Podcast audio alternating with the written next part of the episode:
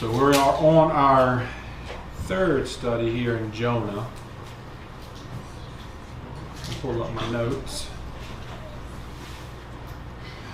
We're actually going to be finishing chapter one today. So imagine that. I made it through a whole chapter in three sermons. And three short sermons because they're Wednesday nights. But by way of review, let's let's remember our context here that remember Jonah is being disobedient to the call of the Lord. God called Jonah to go to Nineveh. Jonah, in his hatred for the Ninevites, decides he's going to run from, as the text says, from the presence of the Lord. And he heads west instead of heading east to Nineveh. Remember, he went down to Joppa to board a ship that was headed to Tarshish. Uh, while on the ship, the Lord caused a great storm so bad a storm that the sailors thought that they were going to die. Experienced sailors thought they were going to die. We saw the sailors, they're calling, first they called upon their fake gods, right? Um, and as we saw, idolaters should have and really do have no hope. Their fake gods can't save them. But while they were praying to their fake gods, Jonah was asleep in the bottom of the boat. So the, the sailors finally go, go to get Jonah up and bring him up and question him. Remember? They brought him up, they wake him up, and they question him. And he pretty much tells them, Yeah, my God is in control of the seas, and I'm the reason for this storm, so just throw me overboard. If you could, if you could sum up kind of what Jonah tells them. But before the men threw him overboard, God, remember, converts these men. Um, and then they throw them overboard. And following, and they followed up by offering up prayer and sacrifice to the Lord. So not only did God send Jonah to Nineveh so that he would display his mercy and grace to the Ninevites, on the way, through the disobedience of this prophet, God saves a ship full of sailors as well and then they toss him into the sea. And that's kind of where we're at right now. Jonah is treading water right now, right? Let's look at verse 17 of chapter 1.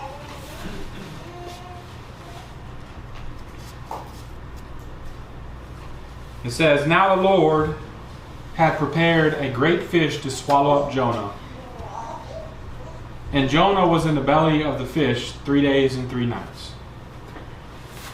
This is the last verse in our chapter 1 here in our translations. If you look in uh, Tanakh, which is the Hebrew Old Testament, if you look in the Septuagint, which is the Greek translation of the Old Testament, um, that's this would be actually chapter chapter 2, verse 1.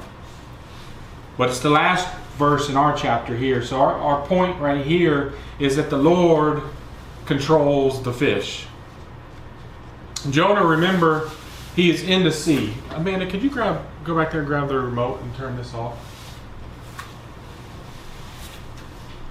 Jonah's in the sea, and now the storm has stopped. Remember verse 15. And the sea ceased from her raging. When once uh, Jonah went into the sea, the sea ceased from its raging. So the storm has stopped. But even with no storm, you nor I nor Jonah could survive treading water in the sea for an extended period of time, right? So Jonah was at death's door. He's going to die in the sea. When the, when the sailors threw him overboard, they knew he was going to die, right? When Jonah says, throw me overboard, he knows I'm going to die. Just, I'm going to die, but I don't want to take the rest of you guys with me. And now he's in the water and he's going to die. That's, that's the only thought he could have. Yet, what does it say? The Lord had prepared a great fish. Or some translations say, appointed a great fish. God, in his own divine counsel, declared that this fish come to Jonah. Now, this is not something new or extraordinary for God, right? Remember in the garden, he said Adam to name the animals? And it says, the Lord brought them unto Adam so that he would call them, to see what he would call them. The Lord brought the animals to Adam. Adam didn't have to go chase down the animals. What about Noah and the flood? It says, All the kinds of animals, two of every sort, shall come unto thee. It says that in chapter 6, verse 20 of Genesis. And then it says, And they went in, went in male and female of all flesh, as God has commanded. God brought the animals to Noah. Noah didn't have to go track down the animals. I'm sure you may have heard this argument some, by somebody, maybe if you're out there preaching in the streets. How did you, Noah go find all the animals? Well, God brought them all to him. And then they went into the ark, and God closed the door of the ark. That's what we can see from the narrative there. So this is not something new or for God or extraordinary. God owns the cattle on a thousand hills, right? He controls nature. So him appointing a fish to come to Jonah is not anything too hard for God. Now it wasn't just appointed to come to Jonah and let him ride on his back or some, or anything like that, right? God could have easily done that too, right? He could have just came up underneath them and lifted them up and took them to land. That's God could have did that, could he not? God appointed it to swallow Jonah.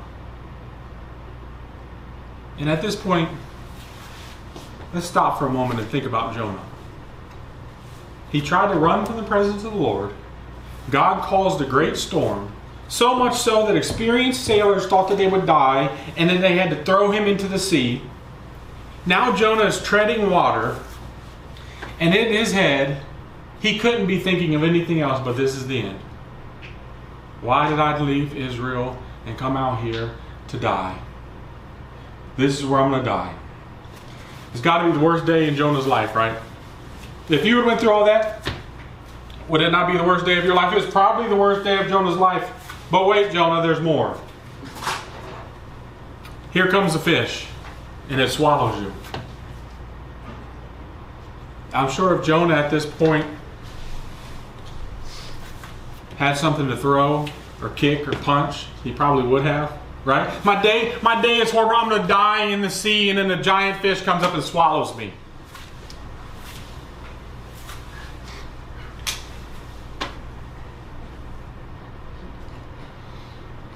Worst day of his life keeps getting worse. However, that's not really the case, though, is it? Jonah, no doubt, was going to die in the sea. The great fish, fish, which the Septuagint actually translates as a whale, was Jonah's salvation from death. God sent forth a fish to save Jonah.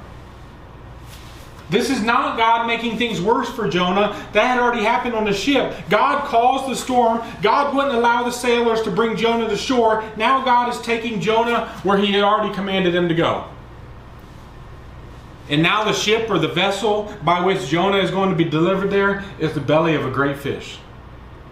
So he went from a ship heading away from the presence of the Lord, as he thought, to the belly of this fish back to where God originally commanded him. And he wasn't just in his fish fish's belly for a few moments, right? It wasn't like he, he gulped them in and, and he a few moments later spit him out. He had to camp there for three days and three nights. Once again, imagine being in Jonah's shoes. This prophet of the Lord was already preaching. That's what he was a prophet. He was a prophet before God sent him to Nineveh. He was a prophet in Israel, and he was already preaching Yet God called him to go to Nineveh. And he hates the Ninevites. So he doesn't want to go. I don't want to go there, Lord. So he runs from the Lord, only to end up in a ship full of scared, scared sailors because of the storm that the Lord has caused, then into the sea, which would be certain death, now into the belly of this fish, all because he ran from the presence of the Lord in disobedience. So now he has to sit there for three days and three nights. I'm sure some of you probably have never done this before, but have you ever just sat for hours and thought? I mean, with nothing no phone, no television, no book, nobody else to talk to, just sit and think. Now, add to the fact that you've been disobedient to a clear command of the Lord. I've been disobedient. And now I have to sit here for three days and think about it, and three nights and think about it. Imagine if the Lord came to you and told you to do something, and you said, No, I'm running from this, and now you have to sit for three days and three nights in the belly of a fish and think about it. That's where Jonah's at. God is displaying to Jonah that he will do his will. He can try to run from it, but even in running from, from it, God displayed his mercy to the sailors and now is displaying that he is the sovereign one. In other words, you can't run from me, Jonah. I control the land, the seas, and the fish. No matter where you go, Jonah, I'm there. And as one of my people, I will cause you to obey me. Jonah would have never turned back of his own volition. However, God's counsel shall stand. God, God's will overrules Jonah's will. So here he is for three days and three nights in the belly of a fish due to his disobedience. However, this narrative we have here before us is not to end with Jonah. Yes, this actually happened to a prophet named Jonah. However, this narrative points to one greater than Jonah, right? To the last and the greatest prophet, to the Lord Jesus Christ. Which takes me to my second point here the sign of Jonah. Turn, if you will, to Matthew chapter 12.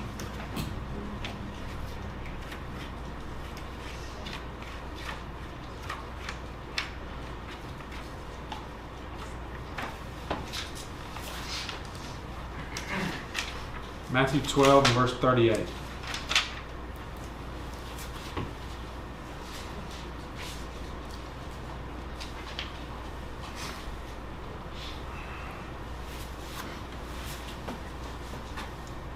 says, Then certain of the scribes and of the Pharisees answered, saying, Master, we would see a sign from thee. But he answered and said unto them, An evil and adulterous generation seeks after a sign and there shall no sign be given to, to it but the sign of the prophet Jonah. For as Jonah was three days and three nights in the whale's belly, so shall the Son of Man be three days and three nights in the heart of the earth. The men of Nineveh shall rise up in judgment with this generation, and shall condemn it, because they repented at the preaching of Jonah. And behold, a greater than Jonah is here. The scribes and the Pharisees say they wish to see a sign from Jesus. Now, mind you, these people were not in favor of Jesus. They did not like Jesus. And in this very chapter alone, they try to kill Jesus. In verse 14, they accuse him of being of Satan. In verse 24, and right before they ask him this. Jesus calls them a generation of vipers and tells them that their words will condemn them. And then they ask for a sign. It's going real well for them, right? And then they ask, Jesus, can we see a sign from you? Now let's stop again and think.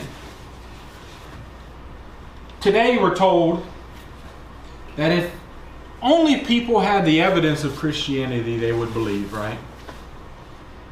If only we could show them that Christianity is true, then they would repent. Or we hear, I know it's true because I saw a miracle. I know it's true because I saw someone's leg grow. I saw them healed of headaches. Couldn't Jesus have performed a sign for these men and they would believe? I mean, didn't Jesus want to save everybody? Why did, did he not just con- uh, perform a miracle and convince them?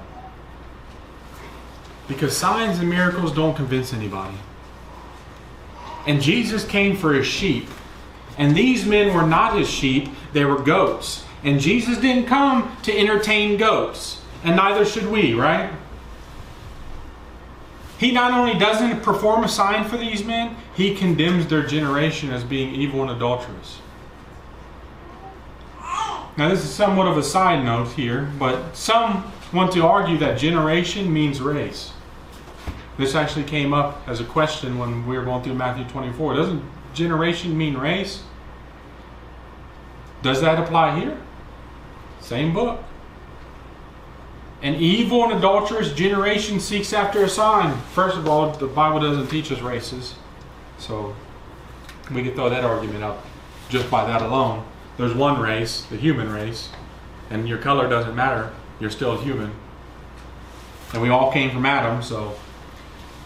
But if the, the word generation applies to only race, does it apply? Then it would apply to the Jews, right? That's what their argument is. It's talking about the Jewish race. Race. But then Jesus says that an evil and adulterous generation will seek a sign.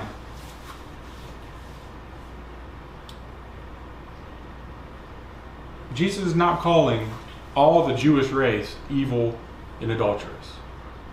He was talking about that very generation right then. And like I said, when I, we were going through Matthew 24, he says it multiple times through this book. And it's always the same. This generation right here that I'm speaking to, you guys are evil and adulterous. So Jesus was not saying that all the Jews were evil and adulterous. He's saying your generation is evil and adulterous. In other words, you guys are. Not all Jews, but this present, present generation of Jews. And why were they evil and adulterous? They slaughtered the Son of God. And that's what this is pointing to. That's the sign. That's the sign. He says, No sign will be given to you but the sign of Jonah. That's the sign that he's pointing to. This evil and adulterous generation seeks after the sign. The sign will be the Son of Man, will be when the Son of Man raises from the grave three days after you murdered him. Notice also that the men of Nineveh shall rise in judgment with this generation will condemn it. Why?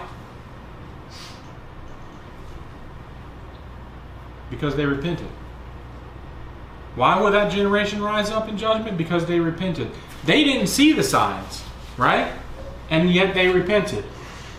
They never, the, the men of Nineveh never met Jesus to see a sign from him. And they actually didn't even see the sign of Jonah. They weren't there when the whale swallowed him. He wasn't at Nineveh when this happened, but in the Mediterranean Sea. So they saw no signs themselves. The Ninevites, there was no sign for them. They did not see signs and wonders and healings and all this other stuff. And yet they repented at the preaching of Jonah. Now, the greater than Jonah is preaching repentance, and they're trying to kill him. Jonah goes into a nation that hated the Israelites and preaches repentance, and they repent. Jesus goes into his own nation as an Israelite to his own people, and they want to kill him. The Pharisees and scribes got no sign but the death, burial, and resurrection of Christ, which is the same sign that we have today. However, Jesus declares that even that sign did not lead to the repentance. Even that sign, he says, there's no sign given to you but this sign, which is his death, burial, resurrection. That sign is going to be given to you. Even when that sign is given to you, you still don't repent. You know how I know that? Because it says, the men of Nineveh shall rise in judgment with this generation and shall condemn it. So they, they even saw, they saw the sign happen. The Ninevites never saw the Lord Jesus Christ in his ministry. They never saw him die, resurrected, walk the earth, and ascend. Yet they repented. And the men that were there and saw all this stuff happen, and you know, it says in, in um, Colossians and in Hebrews that it was done openly, it was done for all to see. Jesus hung on that cross for the whole nation of Israel could have seen that. And they all knew what happened. And they all know that three days later he rose from the grave. How did I know that they know that? Because what did Jesus' followers go do? They started preaching all over the place, and yet they still didn't repent.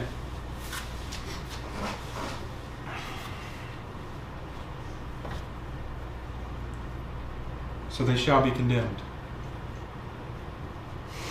Let's look at another verse. Just turn up to chapter 16 of Matthew here. In verse 1, similar uh, he uses the same words in similar um, that are very similar but in a different context. Matthew 16 1. The Pharisees also with the Sadducees came and tempting desired him that he would show them a sign from heaven. He answered and said unto them, When it is evening, you say, It will be fair weather, for the sky is red. And in the morning, it will be foul weather today, for the sky is red and lowing. O you hypocrites, you can discern the face of the sky, but you cannot discern the signs of the times. A wicked and adulterous generation seeks after a sign, and there shall no sign be given unto it, but the sign of the prophet Jonah. And he left them and departed. Now Jesus is condemning them for not being able to discern the times. That's what his condemnation was right there. You can't tell the you can't tell the times? What were the times he was talking about? He was talking about what was coming, the end of the age, the day of the Lord that was coming. Jerusalem was about to be destroyed. And it wasn't as though it, this, is, this was new information. This was information that was given to them in the Old Covenant that they all knew about, right? Elijah had come and prepared the way of the Lord. And remember in Matthew chapter 3, I think it is, 3 or 4, I think it's 3. It says, The axe is laid at the root of the tree. Judgment was about to happen. I just was talking to another brother the, uh, the other day about this, and I brought this out when I was teaching this as we are going through Matthew 24. That when it says the axe is laid at the root of the tree, means judgment is about to happen. It does not mean that the, the, the person cutting down the tree is about to go to the store to get the axe. It doesn't mean that he's sharpening his axe. It means the axe is about to cut the tree down. It's about to happen. And what were they doing? They were going about eating and drinking and being merry when Scripture was clear that when Elijah came, who Jesus said John the Baptist was, then God was going to destroy Jerusalem. He was going to destroy that old system and bring, bring in that new system, set up that new system. So let, now let us not miss this language here. In verse 1 it says, They desired him that he would show them a sign from heaven. They asked him to show them a sign from heaven. Does this sound familiar? Jesus uses the same language in Matthew 24. And it's a fulfillment of Daniel chapter 7. Jesus says in Matthew 24, And then shall appear the sign of the Son of Man in heaven. And almost immediately after he uses that same language, that same kind of language, he uses the same language to discern the times because he gives them a parable of the fig tree, right in Matthew 24 that you will see the sign of the Son of Man in heaven. And then he gives them a parable of the fig tree and says, if you can discern the parable, the, the fig tree, you should be able to discern the times. And these men were oblivious to it. They thought they knew the scriptures, but they are ignorant of the Messiah. And Jesus condemns them for it. Now listen, they had already had many signs given to them. Of course, they knew of all the signs and wonders that Jesus was doing. Remember, they wanted to kill him for healing people. He just did it in this the, the same chapter we just looked at. They wanted to kill him for healing people. Remember, he rose Lazarus from the dead? And what did the Jews do? What did they do? Oh, we repent and believe. No, let's find a way to kill this guy. He's raising people from the dead. Those were clear signs, and they rejected them. Then Jesus tell the, tell, tells them that their only sign will be that the Son of Man would be in the heart of the earth for three days and three nights, just like Jonah was in the belly of the whale. then their final sign would be the sign of the Son of Man in heaven, which meant their destruction. The opposite of the Ninevites. They had Jonah show up in Nineveh smelling like fish. Imagine that smell. Three days and three nights in the belly of a fish, and then he had to hike to, to Nineveh. And he goes there smelling like a fish, and he's preaching repentance, though he was reluctant and dis- disobedient. The first century Jew had Jesus come to them, and he's feeding people fish, right? Out of nothing. Ex nihilo. There's some new fish for you. And he comes preaching repentance as the obedient servant. The Ninevites repented at this stinking prophet that just showed up that literally just says, Repent. And the Jews perished. That's a sad but true narrative of them. So, what can we see from this? That men don't just repent from seeing signs. Jesus taught us this with the rich man and Lazarus, right? The rich man says, They'll surely repent if one raises from the grave. Remember that? Send somebody to my brothers. If somebody raises from the graves and goes to my brothers and tells them they'll surely repent, what does Jesus tell them? Tell the rich man. He said they have Moses and the prophets. What does that mean? They have the scriptures. They have the Old Testament. You have they have the scriptures. If they won't hear the scriptures, neither will they be persuaded though one raised from the dead. And was this true or not? The sign of Jonah was of a risen Savior, yet these men didn't repent, and then they saw the sign of the Son of Heaven, Son of Man in heaven, and they mourned before their destruction. Signs don't bring about repentance. So, what does this all mean for us, though? Well, the first point on, on this application would be God's chastisement is our salvation.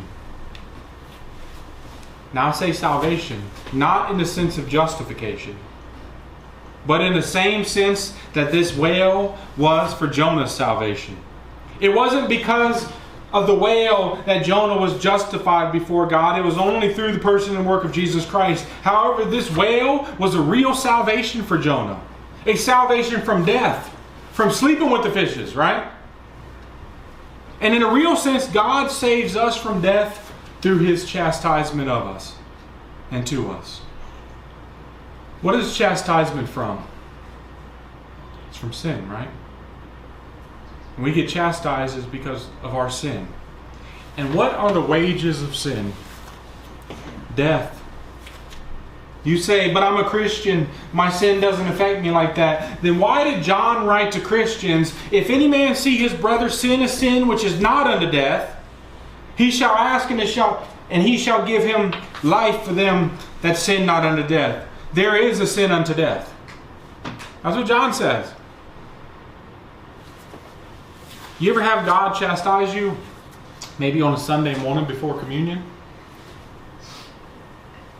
Maybe it's so that you didn't die while you were partaking it. You ever start to have anger swell up in you? And that might turn to hatred? Yet God chastise you in that? Maybe because that hatred will kill you. Jonah here is being chastised in a way that none of us will ever know, probably. I don't know if any of us. Actually, I just watched a video a few months back of somebody getting swallowed up by a whale. It didn't last very long, though. But hopefully, none of us get chastised like that, right? Yet, this chastisement was good for him, and as we've seen, it was actually good for the others around him as well. Due to the chastisement, a full ship of sailors are in heaven today praising Christ.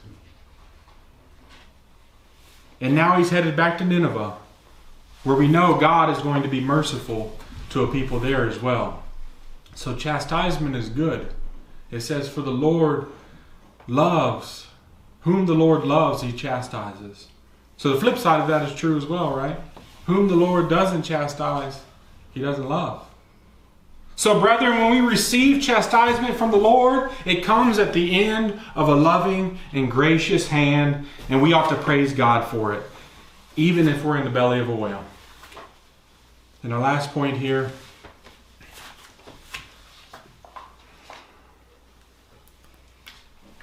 we not only have the sign of Jonah, but we have the sign of the Son of Man. In other words, brethren, we have all the signs that we need for this present age. I don't need to heal somebody or raise some, somebody from the dead for people to believe. I don't need to call down fire from heaven. I don't need to walk on water. I don't need to, to do what I heard one so called faith healer say is I know this is true because they raised their chicken from the dead. We don't need signs and wonders. We have all that we need in Christ. We don't need prophets of the Lord because, according to Hebrews, that time is past. We have everything that we need in the person and work of Christ. I don't need to raise somebody from the dead for them to believe. I need to preach the gospel to them. Jesus said if they won't hear Moses and the prophets, they won't listen if one rise from the dead. The Apostle Paul says, For the Jews require a sign, and the Gentiles seek after wisdom, but we preach Christ crucified. In other words, we aren't giving them their signs, we give them Christ. It's the same thing Jesus said to them, right? Their sign was Jesus Christ, dead, buried in the heart of the earth for three days and three nights, and resurrected. That's the sign. That's the sign that we preach. That's the sign that we seek after. Not some miraculous sign that we perform, but the miraculous sign that was performed 2,000 years ago. It's through this sign that God does the miraculous today and raises spiritually dead people and gives them life.